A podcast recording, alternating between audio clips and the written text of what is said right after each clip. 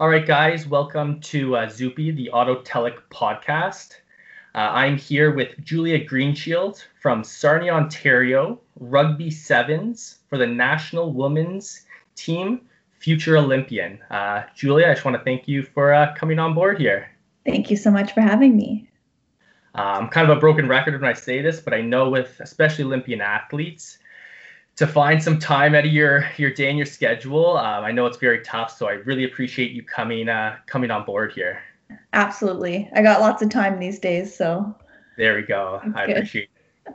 So before we kind of dive into things, um, how I kind of came in contact with Julia for the viewers kind of listening here is uh, we have a, a mutual friend uh, from Sarnia so mm-hmm. I always say, you know, being a hockey player, I say like the hockey world is small, but you can even go bigger than that into the sports world and how kind of people connect you. Uh, so I want to give a shout out to uh, Mackenzie and Derek Knapp uh, for giving us the introduction, and that's why we're here today. So big shout out to uh, them out in London and the Sarnia area. Absolutely. So let's just dive right in uh, to this. I'm excited to be here with regards to uh, I want to learn more about rugby, um, especially from a female's perspective, as well as you know your journey uh, to where you are now. So, kind of give us some insights on how you kind of started your journey uh, into the rugby. Yeah, so I started playing rugby in high school, and at that point, I, I didn't even know what rugby was. Um, I didn't play a lot of sports growing up, but when I was around 13, 14, I got involved in basketball because my friends were doing it and a little bit of volleyball in high school. And I believe I was in grade nine, and uh, one of my friends' older siblings mentioned um, a, a trip to North Carolina, a school trip. And for whatever reason, you know, 15 year old Julia thought there were amazing things happening in North Carolina. So I was like, oh, I want to go on this school trip. And she said, well, you have to play rugby. It's a rugby trip. And I was like, what's rugby? Sign me up. And if I hate it, at least I can say I got to go to North Carolina. And um, so I signed up. I borrowed my teammates' cleats or my friends' cleats and everything. And I had no idea what I was doing. I had no idea what I signed up for but um, there's nothing in North Carolina, I can tell you that. but it, it's kind of where my love of rugby uh, started. So I I played horribly. I tackled people without the ball. I high tackled. I played horribly, but I really enjoyed it. And I really loved the team atmosphere. And there was something really fun about getting on a bus with all of my teammates and classmates and driving down there. And I just found we were like it was just a different culture than any other sport I had played, and I really enjoyed that as well. So that's where it all began. And then, of course, I tried playing for Sarnia, uh, the Sarnia Saints team in Ontario as well. Now that's funny because it's in grade grade nine. That's quite a big uh, quite a big trip trip to go down uh, to California there. Um, yeah. But in, so in Sarnia, would you consider is rugby considered a bigger sport, or it's just you know another school sport that people play? Well, I just I don't think rugby when I first started. So gosh, that was 13 years ago when I started. Uh, rugby wasn't big at all, and and that's kind of why it started in high school. And that's I think why part of my success is that I didn't play other sports, and it wasn't like I fell in love with hockey at 15 years old. If I were, you know, trying to pursue hockey at 15 with no experience, I would struggle on ice because everyone had been playing for many, many years. Whereas rugby was new to everyone. So I was on the same level of like, if I at least tried or had any sort of athleticism, I would I would be able to progress and learn just like everybody else. I wasn't jumping into something um you know that's like a national sport like hockey is so big and same with yeah. soccer um, and gymnastics. It wasn't hard for me to get into it. I don't think rugby was very big in Sarnia. I think that it's growing now.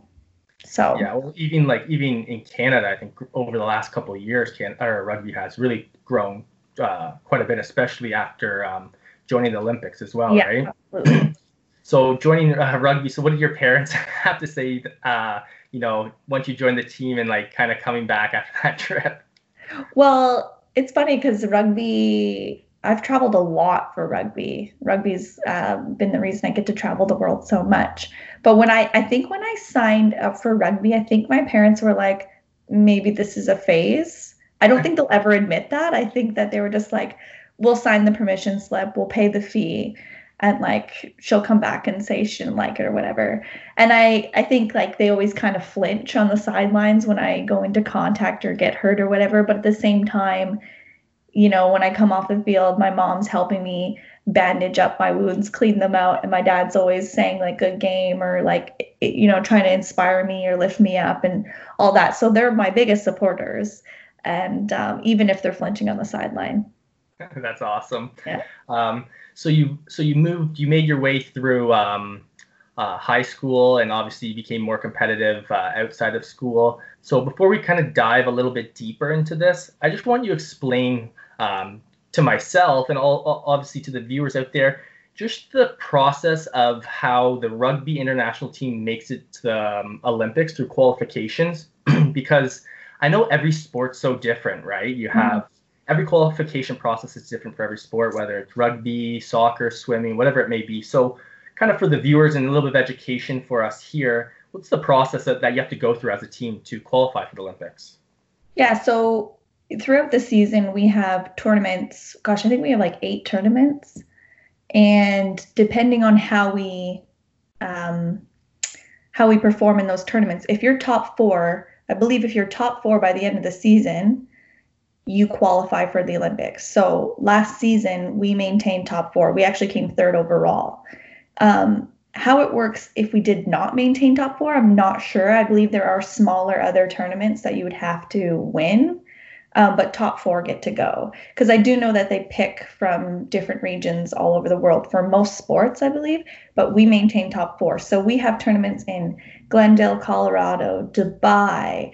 Um, now we have Cape Town, uh, South, Af- South Africa. We have Australia, New Zealand, France, Langford, Canada, um, Hong Kong. Like all of those tournaments are opportunities opportunities for us to perform and maintain top four. And just before COVID, we actually were tied for second overall. So we were feeling really good leading up to these Olympic Games that are unfortunately postponed. But um, last year, 2019, we finished top four, so qualified. So, um, how long is the season? Um, we the games last season. The games began October and went all the way to June. Okay, so for the Olympics, a four-year qualification process. So you say you have to be top four for one season, or for throughout the whole year, you have to remain top four. I think by the end of the season, by the end of the season leading up before the Olympics, you have to maintain maintain top four. Um, I don't believe you have to be top four the the two years before, the three years before. Okay. But that being said, if you're if you're top four, you're generally staying top four. It takes it's a harder job to be, you know, sitting in 10th, 11th, 12th to kind of make that jump, yeah. especially when it comes to yeah, momentum and funding and exactly. um, training and and what you have access to as a team in whatever country you're from. Awesome. And we're yeah. very fortunate. We're so lucky. So oh that's so that, that's kind of cool you bring that up because um, with Olympian athletes like funding is so important. So uh, how about do you guys go about getting funding, sponsorships? How does that all work? Well, I think um, um, don't quote me on this, but like uh, we have a facility that's available for all of the national rugby players. So the men's, women's, 15s, um, as well as like the youth coming up. So uh, the the mayor in Langford really wanted us to be centralized here and was really supportive of us having um, our own facility and a field for us to train on. Um, how the funding com- comes about for that, I think, is quite a there's quite a uh, a few sources that comes from, yeah, yeah. but also there's programs like B2ten own the podium. I very fortunately am uh, received a CAN fund um, 150 women were were supported with uh, a good chunk of money to help us offset the costs of training and living in Victoria. A beautiful place to live, but an expensive place to live. And um, I believe the better you perform, the more funding you get, yeah. which I think can confuse people because sometimes the people who need who need the funding, the teams who need the funding, are not performing because they don't have the funding, and then it's kind of a cycle. So we're super lucky.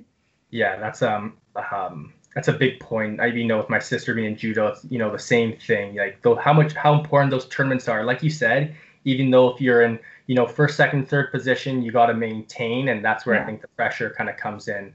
Totally. Um, but yeah, I think that's huge for Olympian athletes and um, just for those who are listening. Like um, you know they appreciate all the support um, you guys can get, and every little bit helps. Whether you know it's from a sponsorship or um, some sort of GoFundMe page, whatever it may be. Uh, I know mm-hmm. you guys appreciate that stuff, and I appreciate, or I hope people can, you know, support you the best way they can. Mm-hmm. So let's kind of, so now I kind of got a gist of how you guys qualify. So um, what I what I didn't mention is that, like you said, you're in you're in Langley, BC. You said Langford. Langford, sorry. So yeah, Julia's out in Langford, from Sarnia. Um, so kind of give me um, a day in a life um, through a training, through you know your training, rehab, physio, and all that stuff. What's a day in a life or a week look for um, a rugby player? Yeah, so I mean, pre-COVID, we were all able to get together, all 20-something women, plus you know coaches, staff, physios, um, at our facility. And uh, like a typical Monday, we would be in the gym at 9 a.m. and it would be your individual responsibility to roll out and you know work on any tight muscles. Um, you can book appointments at that time to see a physiotherapist if you need something worked on. Get taped up whatever you have to get taped up. Yeah you're always taped somewhere. There's something there's always something wrong. Um, or you know meet with a coach. So you kind of have that amount of time to just get into the facility. And i always like to make my rounds and say hey to everyone and how, how are you doing? What's up? What's new? And talk to teammates about what we're going to work on um, that day. And then you're on the field i believe i believe we got on the field at 9.45 and at that point we're on the field we're doing some sort of sprint session. So we could be sprinting hills we could be running with weighted sleds behind us we could be um, chasing each other uh, working on any, any sort of technique, whether it be top speed or accel. Um, and that's about 45 minutes to an hour long. And then we get right into a, a skills session. So we're on field, we stay there. Um, a lot of us bring out snacks and whatever if we need to grab a quick bite before getting into the skill session. And the skill sessions are usually about an hour to an hour and a half. And that could be working on kicking, passing, uh, working on plays, tackling, anything. Um, and then we have a team lunch together at our facility. We're very, very lucky that we have a chef um, to, gosh, we're so spoiled. The more I talk about my life, I realize how uh, I'm very, very privileged. So we have a team lunch together and we can catch up on anything with each other, whether it be rugby or what we did on the weekend. And then that's about an hour and a half, two hours, so that we're able to eat, recover, refuel. Uh, we're also able to make appointments with the physio at that time and um, meetings with coaches, go over any video or talk about skills, whatever it may be. And then we're in the weight room for about an hour and a half, two hours. Oh, wow. Doing some crazy lifts and jumps and hops and whatever we need to do. And then after that, um, so we're we're finishing up the day around 3:30 ish, and then we have our other appointments, whether it be physio, coaches, um, rolling out, or meeting with teammates, whatever it may be. So we're in there a good chunk of the day. Um, that's a Monday. Tuesday, we're we're pretty much in there nine till three, but we're doing all conditioning. We're on the field. We're playing. We're trying to uh, create uh, seven v seven as much as we can, like at a tournament in games. So we do a lot of conditioning on Tuesdays. Wednesdays is our recovery day. So we go in, we do mobility, we have massages, um, physiotherapy appointments. Uh, we have ice tubs, hot tubs, and stuff. So take care of ourselves in the middle of the week and then Thursday, Friday, sometimes Saturday. Yeah. It's crazy. It's funny. It's truly, truly it's nice to hear from from you and from these athletes, but it literally it's eat, sleep, and train, right? Yeah. yeah. As the expression goes. So it's nice to hear when you guys explain. So people who are looking to do this, yeah. um, they kind of they really get a glimpse of how much or how hard they have to work to yeah. uh, to get to that level.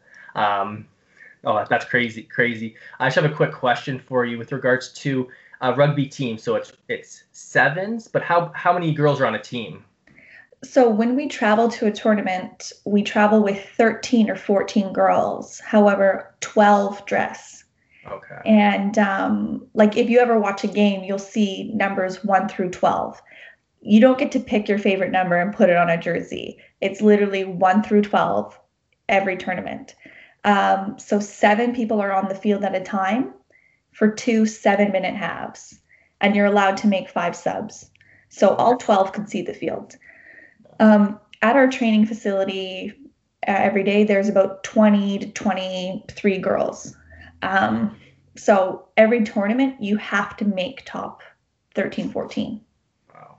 That just shows you how competitive competitive it is. Yeah. Um, so um, we're gonna we're gonna kind of take you back a little bit through the high school stuff uh, and make our way up again. Um, with regards, because we were talking, you mentioned so you're moving through high school, but then obviously you know you come to grade 12, um, and you have to you know make that decision to go to um, whether you're going to go to school or whatnot. So maybe take us through kind of that period of your time and how you transitioned and maybe what level you were playing and mm-hmm. um, your mindset through you know making that decision. And then once you made that decision you know where were you how are you feeling and all that kind of stuff to give um, kind of that, that transition period.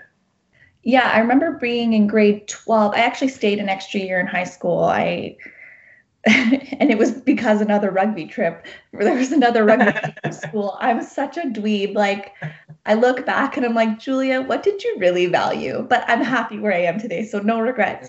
But i remember being in grade 12 graduating and thinking like i can't wait to get as far away from sarnia as possible. I stayed an extra year in high school. I worked a part-time job increased my average and of course i went on this rugby trip that I I don't know why I valued it so much, but uh, like I said, no regrets. But and then I um, with with conversations with my uh, rugby coach in high school, he suggested Western University because they had a great rugby program. And I'm thinking, like, that's only an hour away from home. I need to get as far away, far away as possible. But I knew, like, I I really value rugby. I valued uh, Natasha uh, Natasha Wesh, who was our coach at university. And I thought, like, well, now I got to get into Western. Like, this, is a whole other task. Um, but, anyways, I got in, and I remember my dad dropping me off uh, a few days before because that's when um, uh, or tryouts for sports were generally a few days before people could actually move into the res. So I moved in early. I was by myself and I remember crying and being like, I miss home so much. I wanted to go I wanted to go so far away. Here I am an hour away from home crying like a baby because I missed my family. And anyways, I, I was so nervous. I tried out and like I made the team. And looking back, I'm like, why was I nervous? Like I think I think the coach wanted me there. And if I'm completely honest, I'm pretty sure I only got into Western because of rugby. Like I'm gonna be honest. Like I did not I feel bad because I ended up dropping out. I'll get to that. But I felt I dropped out and I'm like, oh my gosh, I some other student deserved this. Anyways, but anyways, I was there for gosh, September, October playing rugby. And uh, one of the national coaches asked me to be a part of the developing sevens team and we called ourselves the Maple Leafs. So the Maple Leafs had a tournament in Barbados, and I was like, absolutely, I'm going to go to Barbados and try sevens. I had never tried sevens before, so this was new to me. Uh, went to Barbados. It was pouring rain the entire time, and for anyone who's trying to, you know, play sevens for the very first time, rain's not the rain and mud is not what you want. And I, but I guess I played well enough that the coach said, Hey, like, would you like to come to Dubai? It's like next month. Um, we'd love to have you play for the Maple Leafs again. And I was like, absolutely. So, you know, a month later, I flew out to Victoria, trained a little bit for a week, and then we went to Dubai. And this whole time, I'm bringing all of my textbooks not reading anything. That's crazy. I'm a horrible influence to anyone who's in school trying to balance all this. I could not balance it all. It was crazy hard.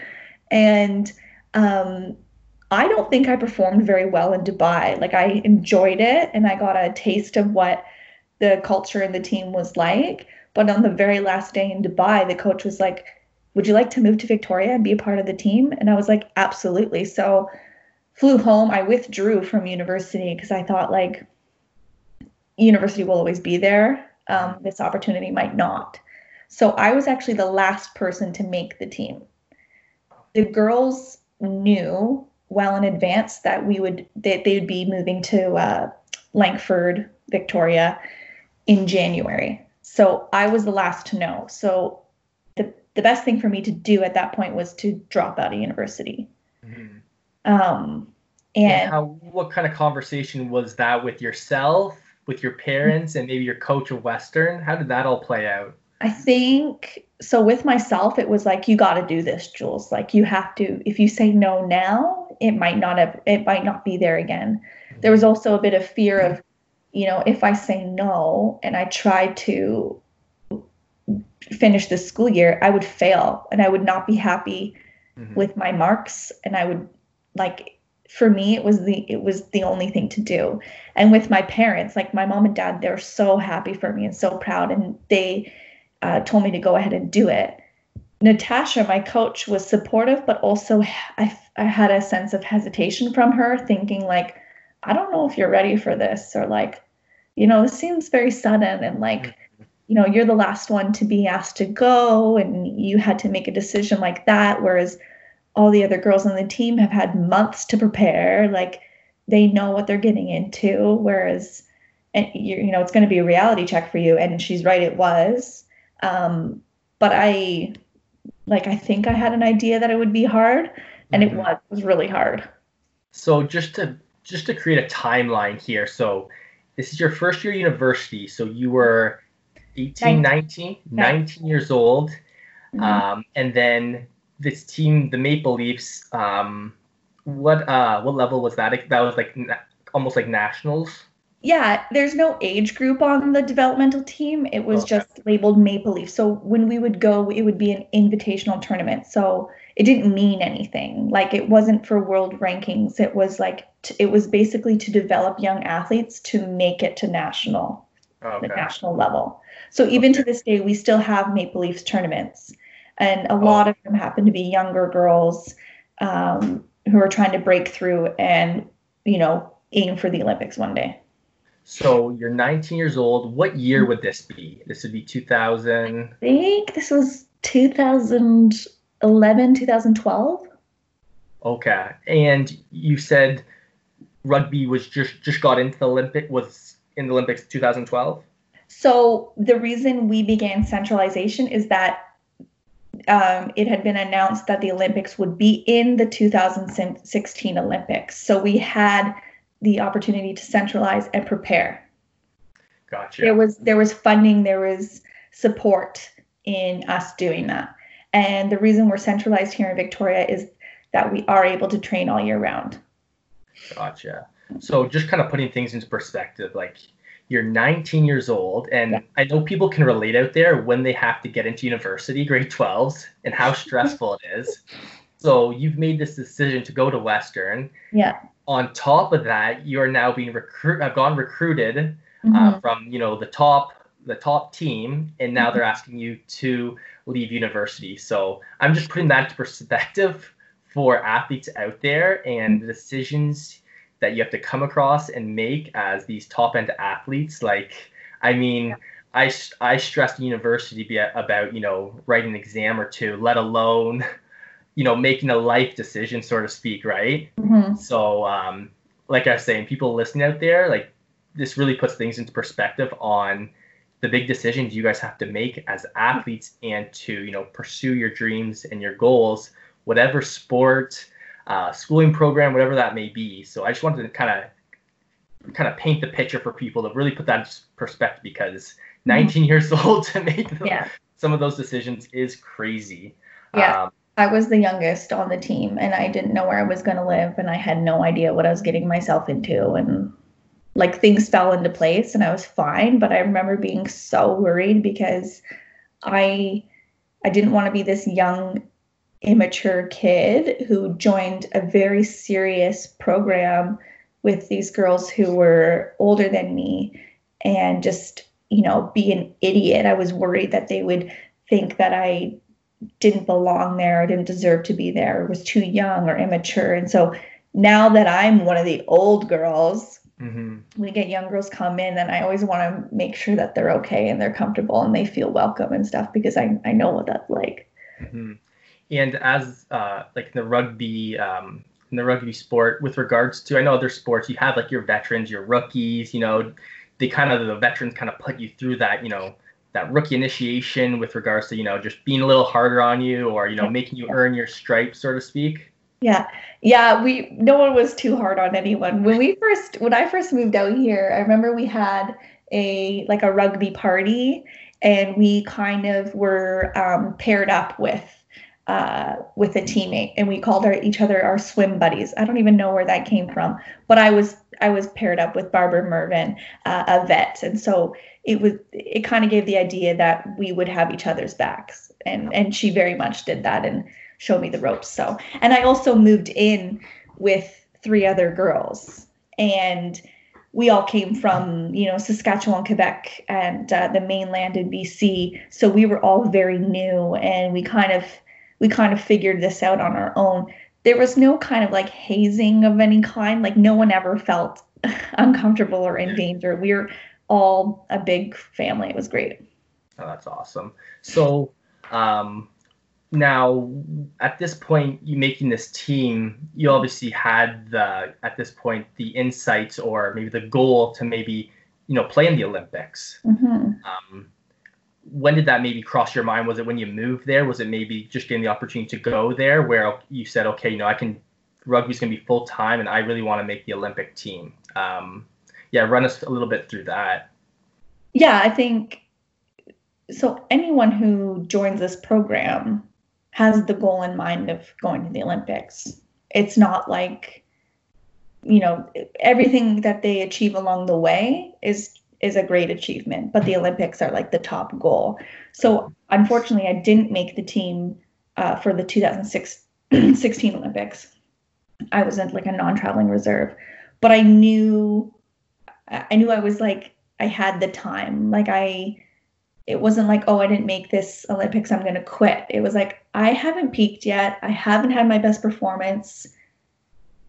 It I I understood at that point I was not selected for the Olympics because I was not top 12. And that was just the reality. So, but when I when I moved out here, I knew that it was to go to the Olympics. Mm-hmm. And I and that became a goal of mine. Growing up, I, I know a lot of people share these stories of growing up watching the Olympics on TV and thinking, I want to do that one day. I didn't have that. I grew up playing Barbies and was outside playing with sticks and just getting beat up by my siblings and stuff. And I didn't watch sports. I didn't play sports growing up. So I can't relate at that level but I knew I knew growing up, like I knew in grade nine that I wanted to play at a national level. And then I found out about sevens. I found out that rugby sevens was going to be in the Olympics. Um, so I thought, well, I want to pursue rugby at the best level I possibly can, and that's the Olympics. So it kind of just happened like it's meant to be and it's it's so it's so bizarre, you know, from grade nine to going on a trip that you just want to go travel to, you know, not necessarily being, um, you know, a sporty kind of girl originally, into getting involved in this is just I love hear. These are like the stories I love. I love to hear. yeah. Uh, so uh, it's just too funny.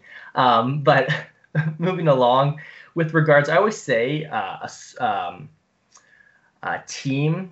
Um, you know, you have a team and then you have sports that are individual sports, right? And I always say being on a team is very unique because, um, you know, you have your own goals, personal goals, but then you have a team goal. Mm-hmm. And kind of what you were kind of touching on is um, people, people hopefully they'll understand is, you know, you have to have those personal goals because, like you said, you have to be the top 13 or the top 12. You're trying to, you know, bump someone out.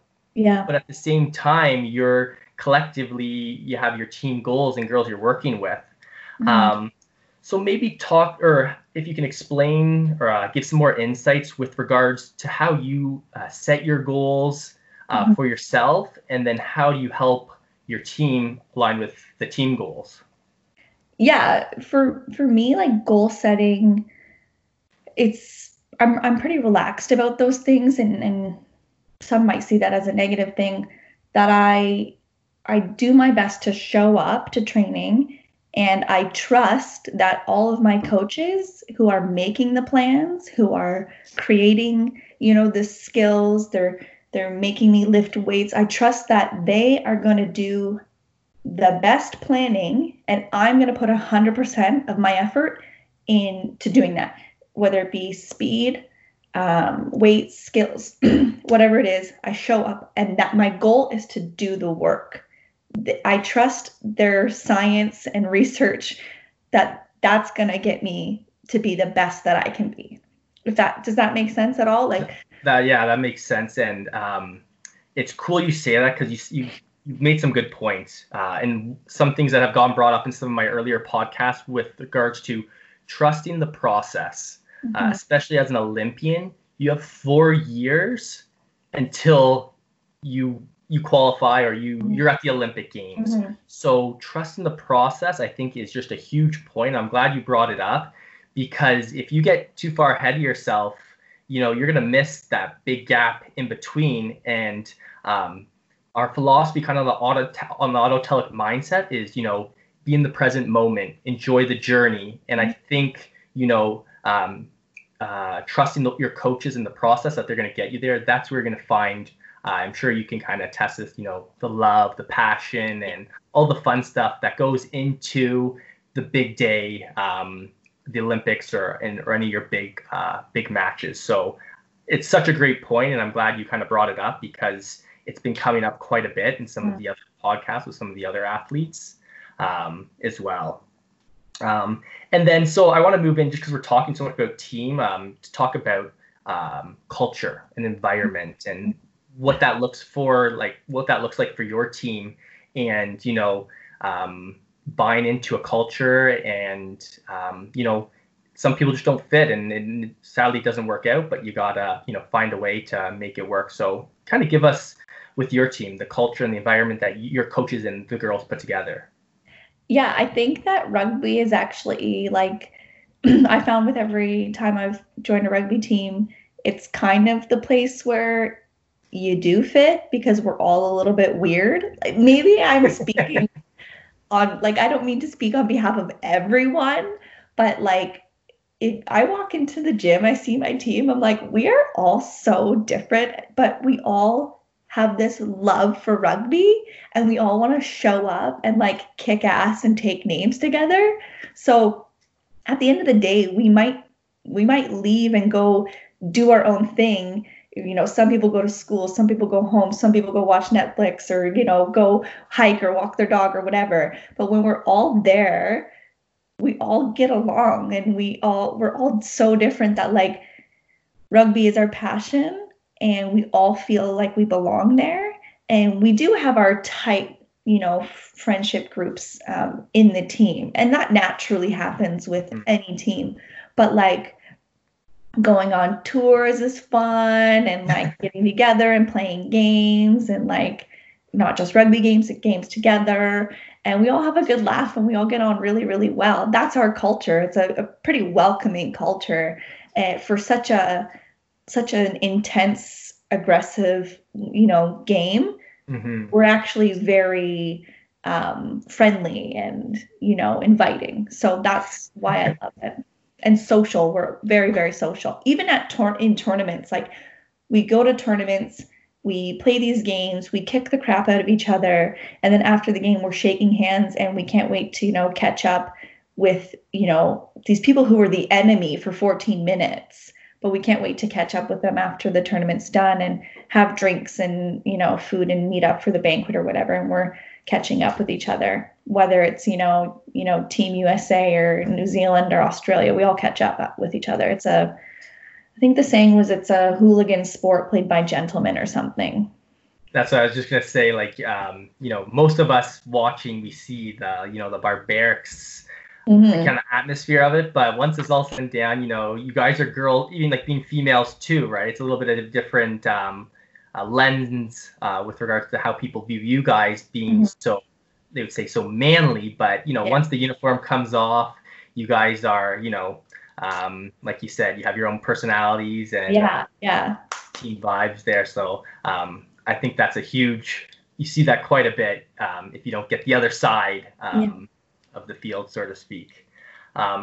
So uh, you had a you had a story you mentioned to me, or I asked you a question with regards to you know what was kind of your breakout moment or your breakout mm-hmm. tournament, and I think you had a, a tournament where you just did really well. Um, yeah.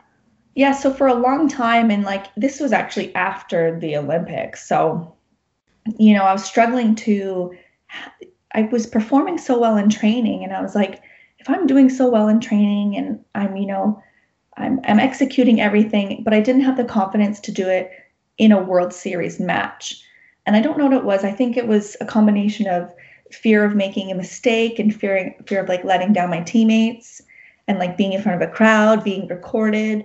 So much pressure. And i just i wasn't executing and my my spot on the team was on the line. And then we got another coach come in. His name's matt barr. He's a strength and conditioning coach and as well as our assistant coach morgan williams they came in and they just they worked with me and and i just trusted them i trusted everything that matt barr told me to do in the gym i would be like i don't think i can lift that heavy and he'd like i will shake your hand right now and i'm telling you we're going to work on this and you're going to do it. And then I would do it. And I'd be like, oh my God, like he believed in me. Mm-hmm. And then um, we had a tournament in Vegas. It, what a wild place to play rugby, by the way. Crazy. and I did not make the top team. But my coaches said to me, Julia, we're going to ask you to be the captain of the Maple Leafs team. And I thought, like, I could take this as a huge diss. I could be pissed about it. I could say, why would you why would you knock me down a level? Why would you put me on that team? But I was like, no, like you have to take this as an opportunity to lead and and be everything that you hope to see in your teammates when you're in that in that World Series stage, when you're nervous, when you're scared to make mistakes. So I just did my best to to first of all i was faking it till i was making it. I was like i'm confident. Does my young teammate need help with anything? Sure i'll help you. Like you know just let your teammates know that they can trust you. And i just went out and i freaking performed so well. And this was maple leafs tournament. So it was an invitational tournament. So it didn't mean anything for team canada in, in terms of like with their rankings. It was an opportunity for me to to jump in the rankings. And i i just felt like at that point in my life like i was i felt so fit. I felt so fast. It was the fastest and the fittest i'd ever been. I felt so strong. I felt like i had game sense. I felt like i had vision. And i just took every good opportunity that like every time something good happened on the field I wanted to ride that wave and just let it keep encouraging me in my performance and and and like instill confidence in myself. And when something bad happened, I was like, you know what? Doesn't even matter. I have to be the best I can be for my teammates right now. So I performed really, really well. And then a couple months later, we had a tournament in Kitakyushu in Japan. And I went out and I just had a like one great game after another and like it seemed like every ball bounced my way. I made every tackle and like my passes were on point and i could have thought like did this just kind of was that just lucky? Like no i put in the freaking work mm-hmm. and i trusted the process i trusted my coaches and that was my like breakthrough performance. I was nominated for the dream team so if you don't know what that is basically at the end of a tournament they pick seven like amazing players from the tournament and they kind of create this dream team. And it was the first time i'd ever made the dream team. And i just had a like i just had a really great weekend really great tournament. And i thought like i gotta keep i gotta keep riding this wave. So i mean i've had bad games you know since and injuries and you know other things pop up. But like to know that I've had a taste of it and I know what it's like is huge for me. So I try to, you know, do that with every tournament. So what I kind of uh, grasp here is what we call getting to like that flow state, you know, mm-hmm. um, being in the zone. Uh, and I love the analogy of riding the wave, um, which is so is very to ride. You want as an athlete, you want to ride that wave as long as possible because that's just keep is propelling you, propelling you, propelling you. Um, but I liked what you said because it's come up before in some of my conversations. Uh, use the expression "fake it till you make it," and it's cool because you said before, you know, if you had your questions, you you know you were you had some fear of you know letting your teammates down. Can I perform in this? And those are all we call those fear stresses, which play uh, hugely on you know our emotions and our energies when we go out there but it's cool to hear you say, you know, fake it to your fake it to you make it. And basically, what I'm kind of grasping from that is, you just pushed everything aside and said, you know what, hell with that. I'm just gonna go out there, you know, be the teammate that this person needs me to be needs me needs needs me to be, and um, you know, rely on you know the skills you have and just mm. and just do it. And I think. Um, it's an analogy that comes up all the time, fake you make it, but I actually love it because it's just forgetting everything else, doing mm-hmm. what you got to do, and uh, sure enough, it looked like that kind of propelled you to the next level. Um, seems like in your career, mm-hmm. uh, and in sports, uh, like you kind of touched on, two things: confidence is huge, and pressure, right? Mm-hmm. And performing at those elite levels, uh, I can only imagine the pressure and the confidence you need. Um, so I'll kind of go into a, I'll ask you a question I had here with regards to you know a little bit of the pressure that's put on you as an individual and as a team when you go to those international tournaments, uh, how you guys prepare mentally, physically, and all that stuff to perform your best on uh, those days. Yeah, we very you know grateful we have access to a sports psychologist and uh, we do have team meetings with our sports psychologists to work on things like confidence and distractions and controllables and uncontrollables um, gosh, it's it's like we talk about it so much. It's like a broken record, if I'm completely honest.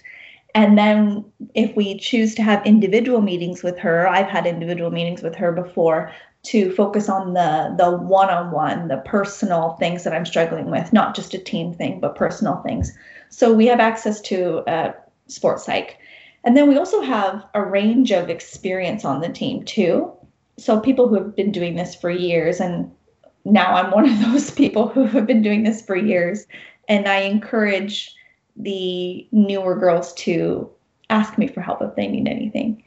Um, so now it's just another another tournament to me and there is always a little bit of anxiety and a little bit of uh, you know you you get to the tunnel and you're standing beside this team that you're about to go you know beat up and get beat up and oftentimes the crowd's huge and your heart is racing and you're like sweating and you're like nervous, anxious. But it's weird when we get out to the pitch, we set up, we're ready to go. When the whistle blows, for me, when the whistle blows, it's like game time. So crowd doesn't matter.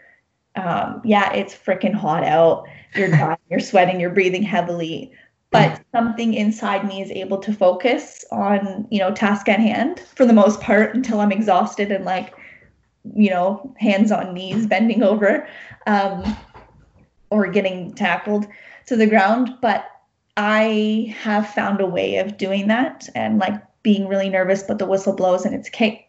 Next seven minutes game time. Get a two minute break. We come together as a team we breathe, we take three breaths as a team. We have our ice towels, water. Coach gives us a few points to work on, has a few things to say. Whistle blows again. Let's go. Seven more minutes. And then afterward, we collect as a team again, talk about the game, what's next. So, so um, because rugby's so fa- it's a, such a fast sport, right? Yeah. Um, maybe you could share with us some tools or strategies that you use when you're in a game situation where maybe things aren't going well. You have to rec- recover on the spot, like you said. If you get tackled, you yeah. know, to get back up until you know, you know, you can't be too hard on yourself because you mm-hmm. got to go make the next play. So, what are some maybe tools and strategies you use to, you know, just you know, flip that switch, you know, let's get back at it, so to speak. Yeah, I used to be so worried that like after a mistake, after a mistake, I was putting so much of my energy and thoughts into that mistake and worrying about what my teammates were thinking and feeling, worrying about what the coach was saying on the sideline, worry about everyone else watching me, and then and then I'd waste all that energy on that instead of just forget about it. Put your energy into the next step and what you can do to help your team.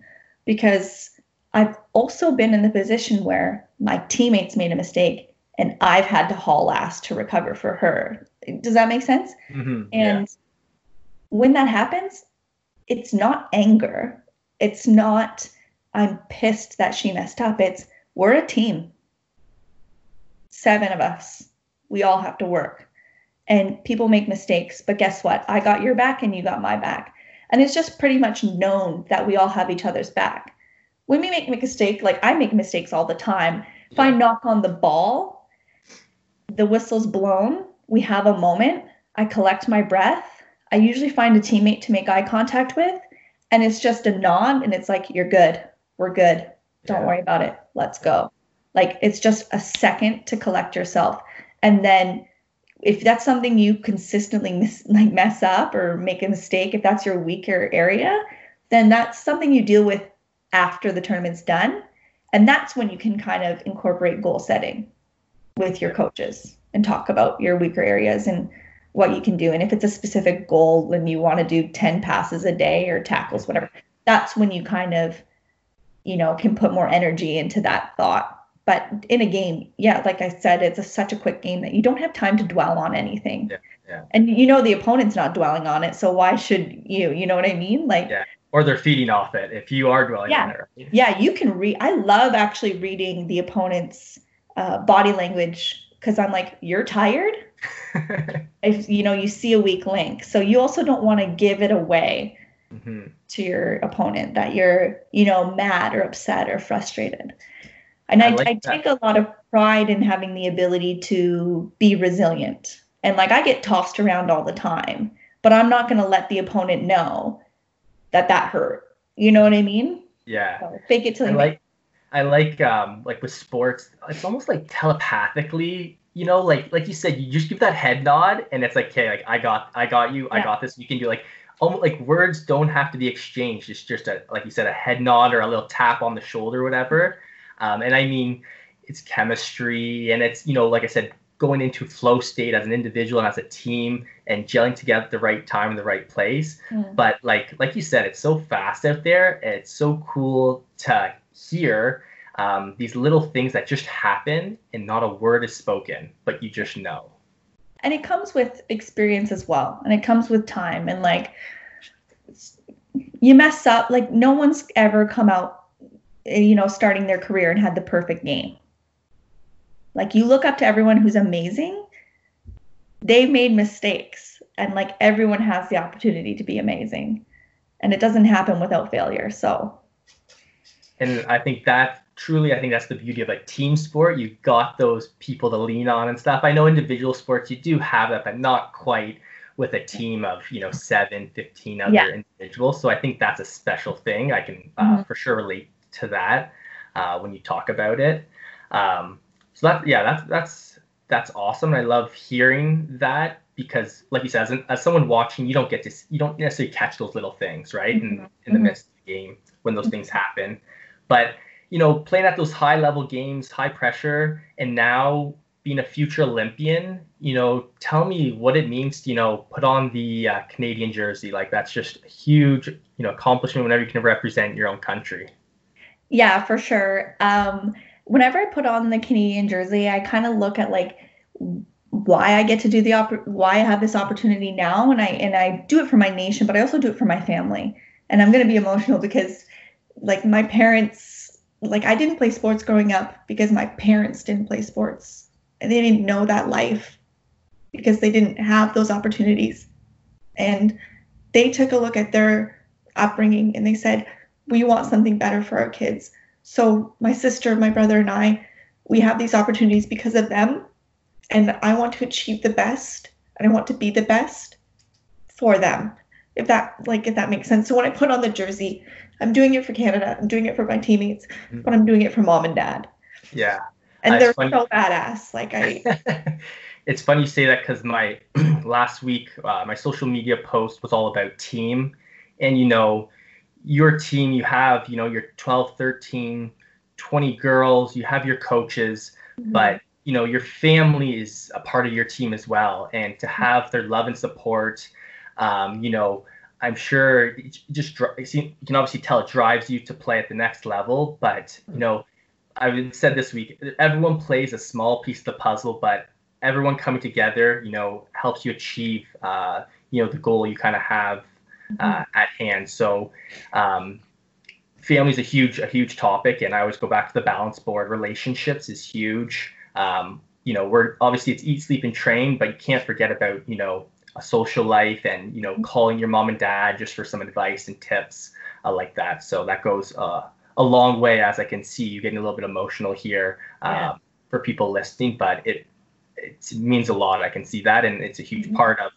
of life in general, right? Mm-hmm. Um, so obviously, with this COVID stuff, things have kind of shifted a little bit. Mm-hmm. Um, so maybe just explain to um, explain to us with regards to yourself and your team how you guys are uh, maybe you know restructuring things with regards to how you're going to tackle the next little bit and where your mindset is at and um, how the training's going and um, how you guys are doing stuff with such a unique time right now yeah it's definitely a, a weird time right now and when it first kind of happened we were all like we all I think we all thought it was going to be over in a couple weeks. So we were all like at home doing very minimum what we could do in our own homes. Uh, when it was decided that you know things were going to be shut down for months, uh, we were very lucky to be able to borrow some gym equipment from the Rugby Canada gym. So up until yesterday, I actually had all of the weights in my gym, and I was able to do uh, most of the lifting. I live down the street from a track and a field. So I'm really, I, the more I talk about this, the more I realize how lucky I really am that I do have access to everything. And we also have coaches who are sending us programs. They're setting up Zoom meetings so that they can watch us and help us, assist us with anything. We're doing Zoom team meetings to watch old games and work on strategy. We're trying to create this new normal that is as close to, you know, an in season as possible. Um, because everything's going so well with this pandemic in Victoria, we're doing really, really well we're actually starting to open up the gym again, uh, I believe next week, and we're going to have small groups come in. So we're going to have small groups go in, and we're able to use all of the equipment. Um, and I have a couple teammates that I train with, so I'm able to do some, you know, on-field passing, kicking, and stuff with them. Um, right before this COVID started, I actually got a concussion in Australia so when I found out that, so we were supposed to have a tournament in Hong Kong in March. And when I found out that was canceled, I thought, thank goodness, because I'm concussed and like I could use a break. Um, you know, how selfish of me to say that. But, um, and then I found out, okay, the rest of the season's canceled.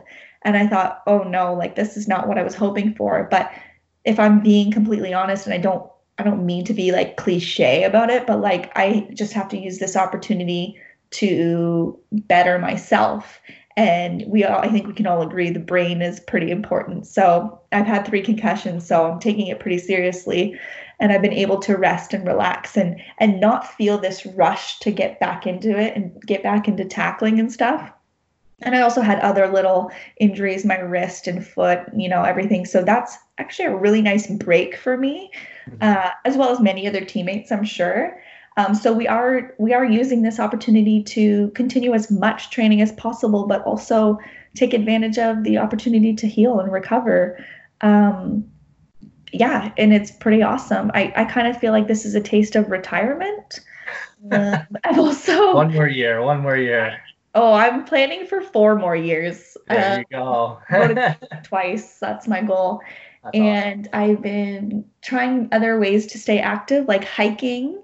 Um, hiking around Victoria um, because I never did that. I never had the energy, and I live in such a beautiful place. So that's been part of my new normal. Biking, I got a bike and I've been biking around and doing things that people in Victoria do. So that's been pretty awesome. And like I said, we're, we're going to get back into the gym and, um, you know, small groups and try to create a even closer to the in season environment. Mm-hmm almost like a blessing in disguise like you said. Yeah. The mind the body and like kind of the soul you know you guys are so hard on your bodies but you know recover the mind like you said have, even having a concussion is so um is so big these days to recover and just to yeah. reset refocus and reflect too is huge right? Yeah. Um, which i'm sure you guys are are doing. So it's exciting that you guys have you know your coaches have put together a little plan for you but even more exciting that you now know you're getting closer to getting into the gym and hopefully some the season will hopefully pick up uh, sooner than later for you ladies to uh, get going and uh, kicking some ass there. Yeah. Yeah, I'm really excited for. I, I mean, who knows when we're going to be able to travel again and, you know, compete internationally.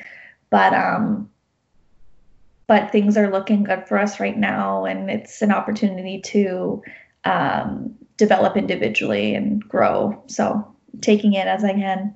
100%. So just to ask all my um, uh, guests who come on my show, just some advice you'd give someone who's looking to make their way up, um, you know, to this elite level, whether it's uh, the Olympics or professional, as well as what's some advice someone is giving you throughout your career that has kind of really stuck with you?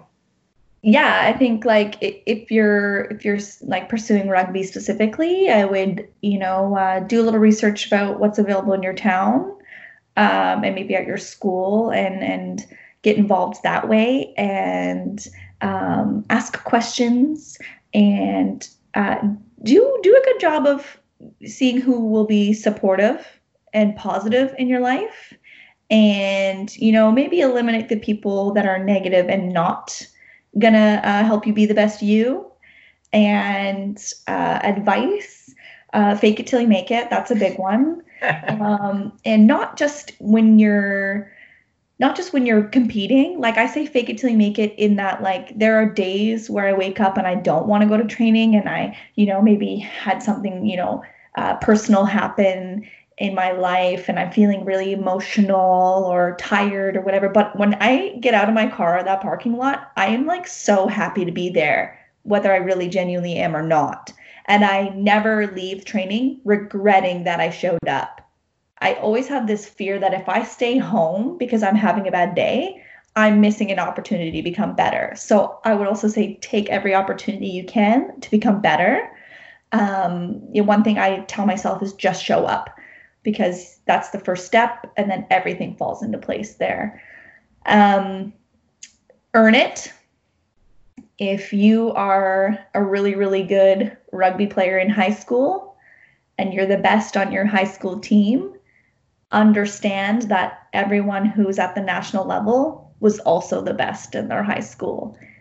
So when you're funneling your way to the top level earn it. Don't think that you've shown up and you're the best. You have to work hard and continue to work hard because even if you are the best, everyone's chasing after you.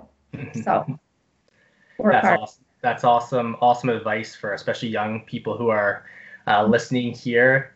And I mean, um, that kind of it's kind of nice you said some of those some great advice there because it kind of wraps it up here just from almost starting at the beginning where you know like you said kind of taking chances whether you know, it's going on that grade nine trip. You know, you took that chance, although you didn't necessarily know rugby, but you want to go travel. Like, you know, take those chances, kind of follow your heart. Um, I think is huge, and I love your advice there. Earn it. Uh, it's very simple, but very direct, um, and I think I'll be using that one as one of my anchors as I move um, through uh, my career. So I appreciate that. I'll take that one in as yeah. well. So, Julia, I just want to thank you so much for coming on and taking the time to uh, talk with us and sharing some of your um, insights in the game, uh, your mindset, goal setting, um, in the world of rugby sevens. We wish you all the best of luck um, in the 2021 Olympics. Thank you so much for having me. It was a lot of fun, and I hope everyone who listens enjoyed this.